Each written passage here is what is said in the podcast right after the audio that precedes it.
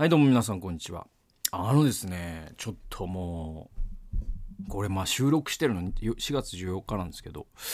あの、ちょっとね、もうね、は、は、えー、もう、腹立ったっていうか、あの、ちょっと、えー、っと、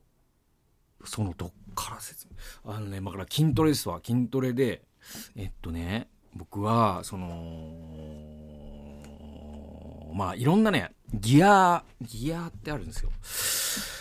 えー、まあそのダンベル、バーベルはまあね、言うに及ばずというか、まあそれは基本的なね、その、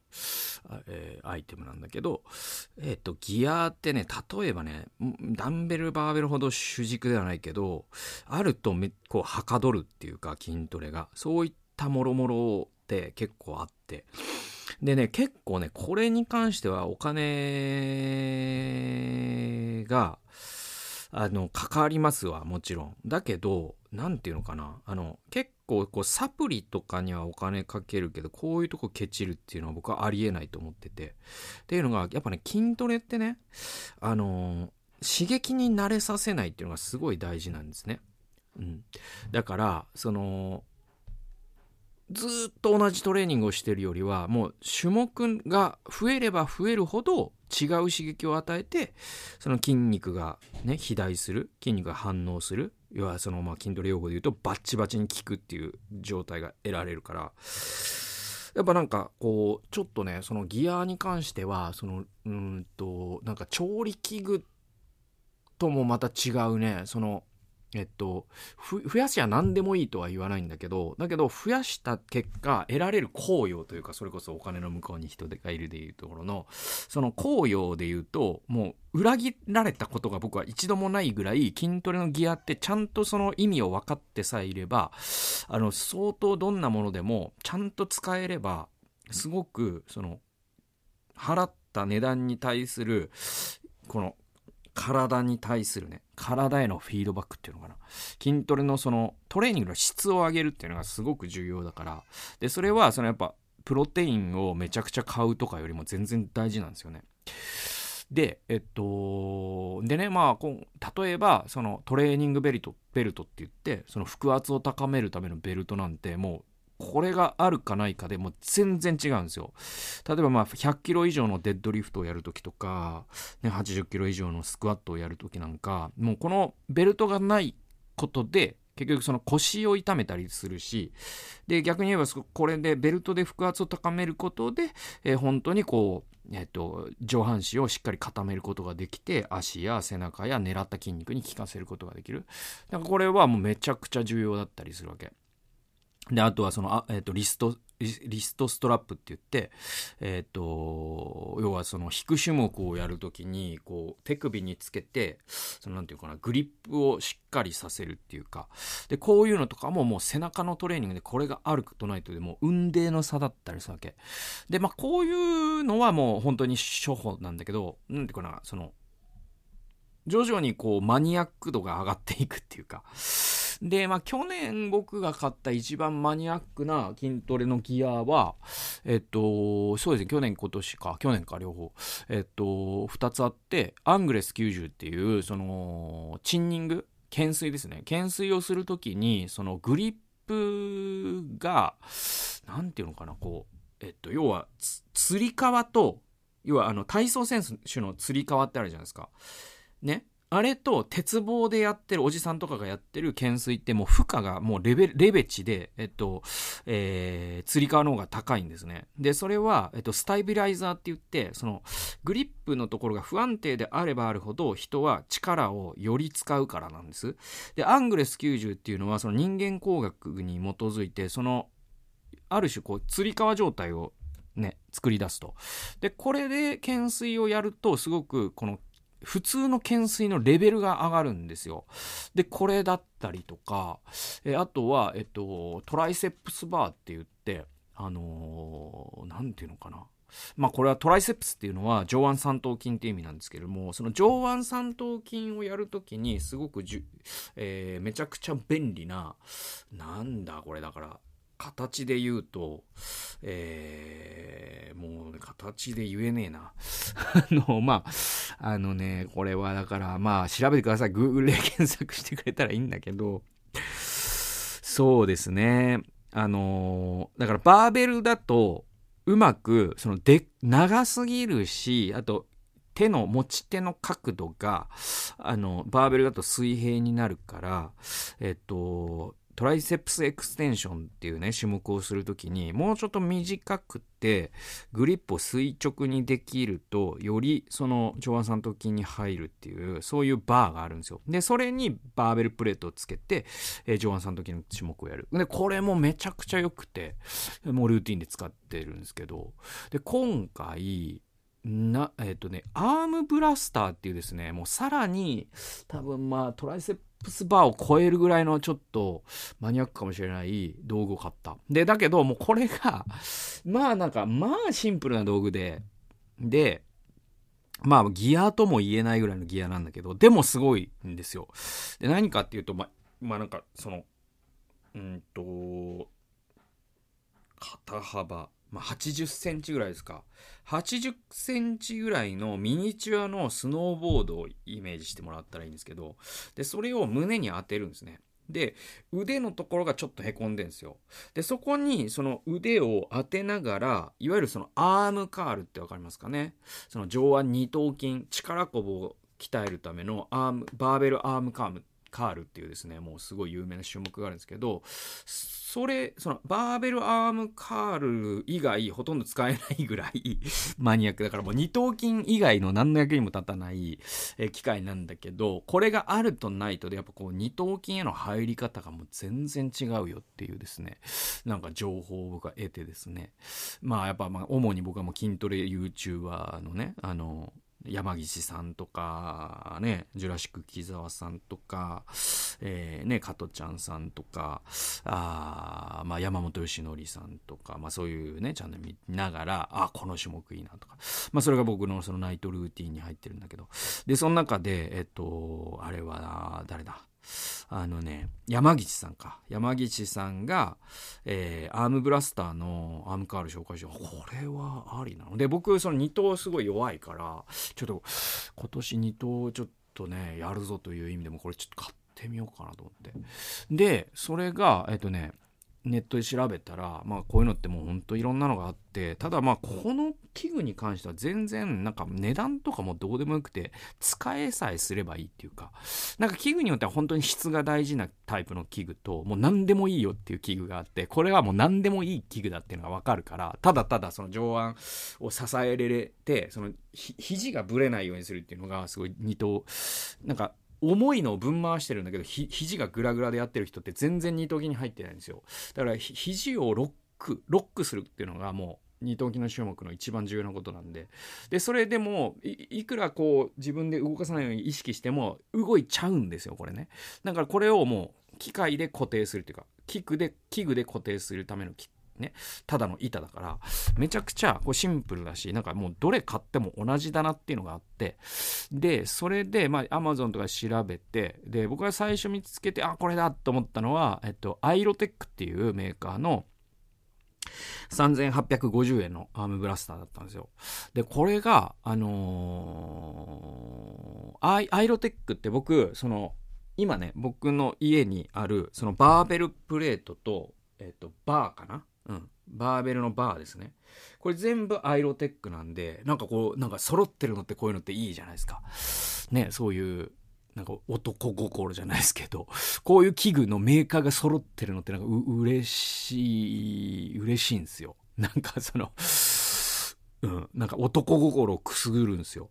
で、やっぱアイロテックっしょって思って。で、よっしゃって思ってたんだけど、なんか、なんかこうアマゾンで調べてたら、なんかその、えっ、ー、と、そのレビューでアイロテックのアームブラスター買ったんだけど、なんか紐がなんか全然弱かったみたいな、ちょっとネガティブレビューがあって、おっと思って、おっと僕はなんかもうレビューに踊らされないっていうのを座右の銘にして掛け軸で家に貼ろうと思ってるぐらいレビューに踊らされないことを人生のモットーとしてる私があろうことかその時揺れちゃったんですよね。いや紐確かに唯一ネックになるとしたら紐だなと思って。でその首からぶら下げるからね。で YouTube の人にちょっとね実際これ見てもらうとこれです。だからあのずっとちっちゃいスノボとかって言ってたけどこれです。はい。でポッドキャストの人は見えない。で 何ていうのかな。首からぶら下げるんですよ。こうやって。でこうやってぶら下げてこうやってアームカールをすると。YouTube の方はねちょっとやってるけど。でこれなんだけどでこの紐の部分ね紐の部分そのこのこの鉄の部分はもうどこが作っても同じじゃないですか。正直。ね。なんかここが軽かろうが重かろうがなんかもうこれで失敗することないじゃない。折れるとかないから。でも唯一紐が切れるとかが一番嫌だなと思って。でちょっとアイロテック保留にしていろいろ調べてたらこのえっ、ー、とね D ムーズっていううんまあ多分だからその OEM でしょう。中国製の、えー、でもまあもうねそうそういうもう別になんか質にこだわってもないからそれが3000 700円とか、だから150円安いぐらい、うん、で売ってて。で、それがなんかすごいレビューがめちゃくちゃ多いんですよ。ね、なんか1000、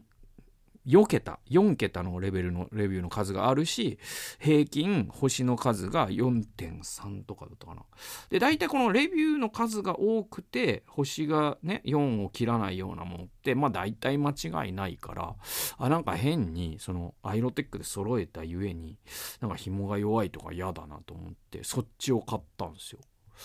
で、結論から言うと、えー、1秒で壊れました。で、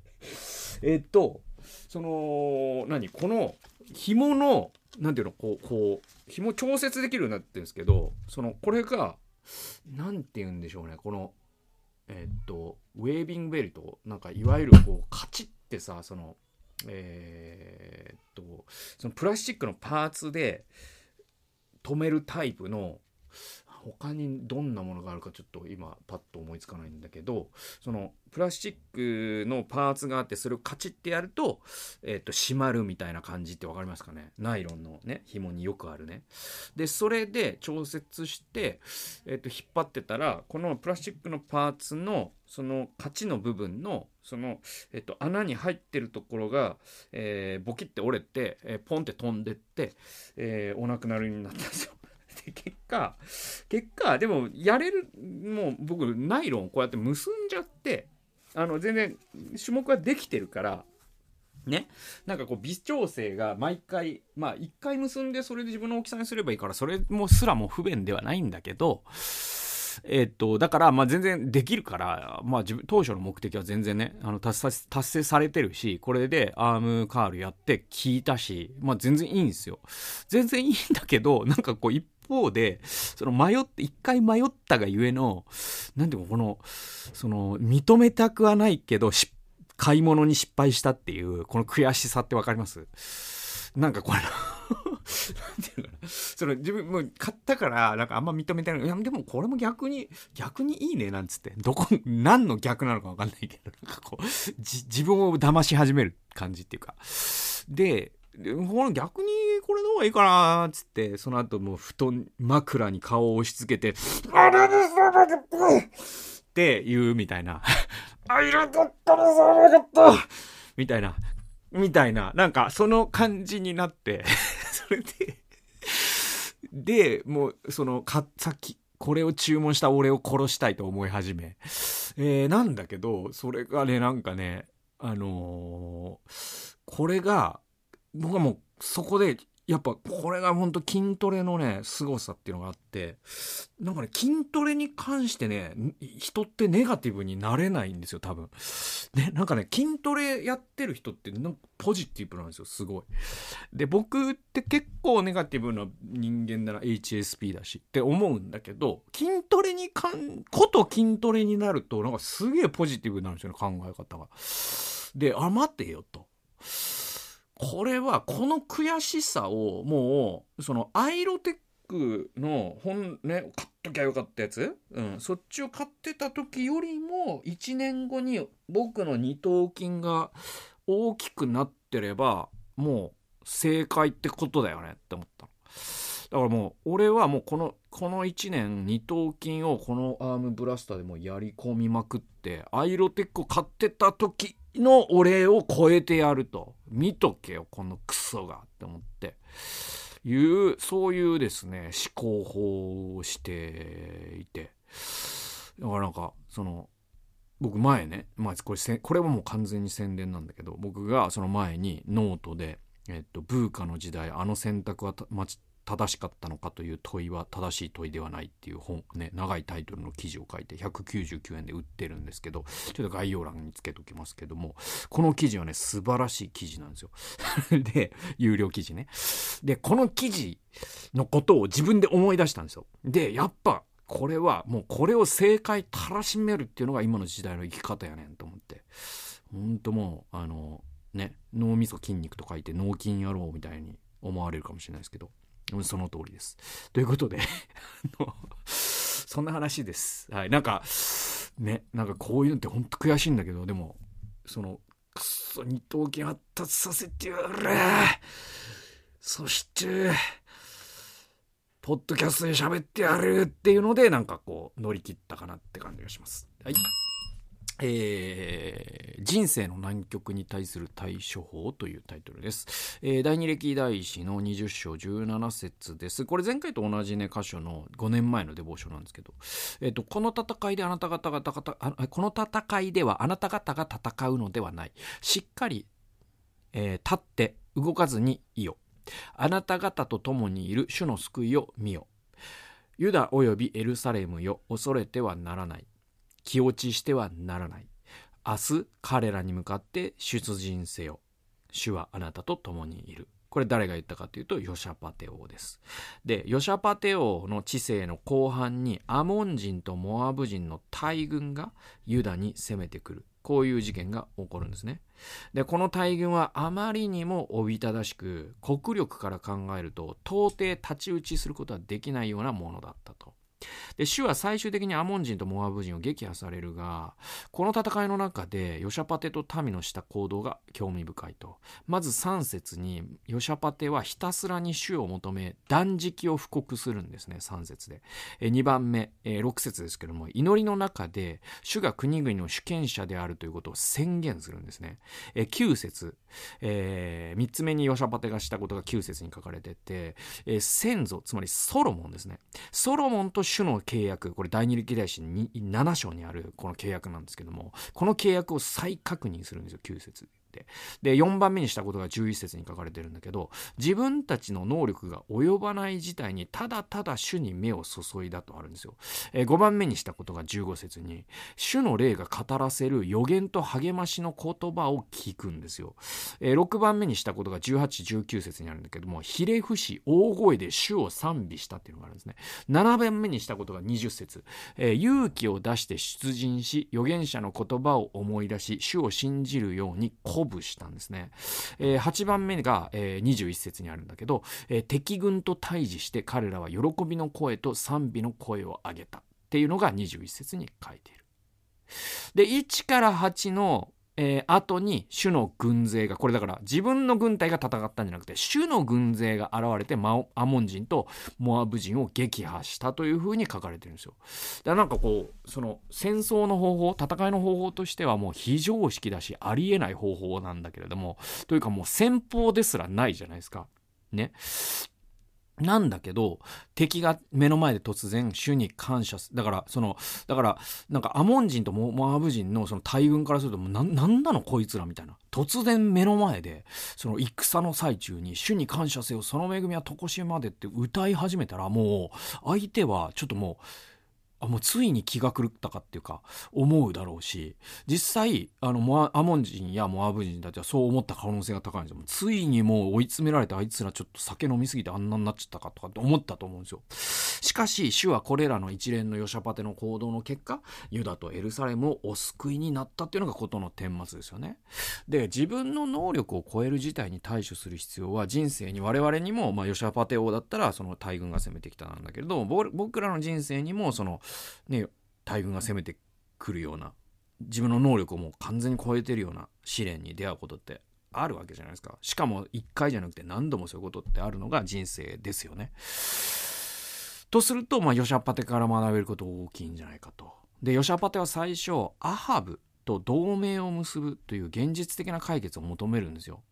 ね、だけど今回は超越者に助けを求めたんですね。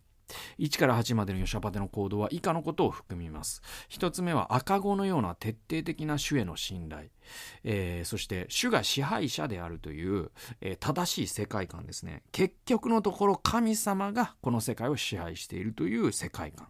えー、2つ、えー、3つ目。今ここだけでなく歴史全体の物語を考える。これだからソロモンとの約束を思い出してるってそういうことですよね、えー、4つ目。一方的に助けを求めるだけでなく主の言葉を聞くという態度。だからもうお願いしますお願いしますだけじゃなくて主は何と言ってるか預言者を通して神様のメッセージを聞く態度ですね、えー、5つ目。ただ祈っているだけではなくて勇気を出して一歩踏み出すという行動。だから祈って引きこもってあとは神様お願いしますじゃなくてちゃんと出陣もしてるんですよね、えー、6つ目。神の言葉の反数と信仰の鼓舞ですね。だから預言者の言葉を戦場で思い出してるわけですよね。これだから僕らの人生で言うと御言葉を暗唱するみたいなことですよね。反数するっていうかね。で現場において主を賛美する。主への礼拝としてことを行う。これが最後のところだから兵士たちは訴ったんだけど我々の人生で言えばそのもうね試練の現場で神を賛美し神を礼拝しながらそれをその試練に立ち向かうというか。でこれらのことをしたからヨシャパテを神様はお救いになったわけだよね。だから全部今言ったこと全部って、えー、私たちの仕事上の難局ね、えー、困難な状況や人生の一大事、えー、人生の危機これらに対峙する時そっくりそのまま適用できるじゃないですか今言ったことって。しかも列挙して気づくのは驚くべきことにこれらってイエス様が十字架の死に対峙した時と全く同じやり方なんですよね。つまりゲッセマヌ園で神様にね、え心を注ぎ出しでも神の約束をね思い出しそして神様からのメッセージを聞きそして、えー、ね、ゴルゴダの丘をね上がる時にイエス様は心の中で主を賛美していたことでしょうと。まさにそうですよね。で、ヨシャパテが、まあ、ここで戦った戦い方っていうのは、キリスト者の戦い方の、まあ、お手本みたいな、マニュアルみたいなですね、えー、素晴らしい、この、なんていうかな、あの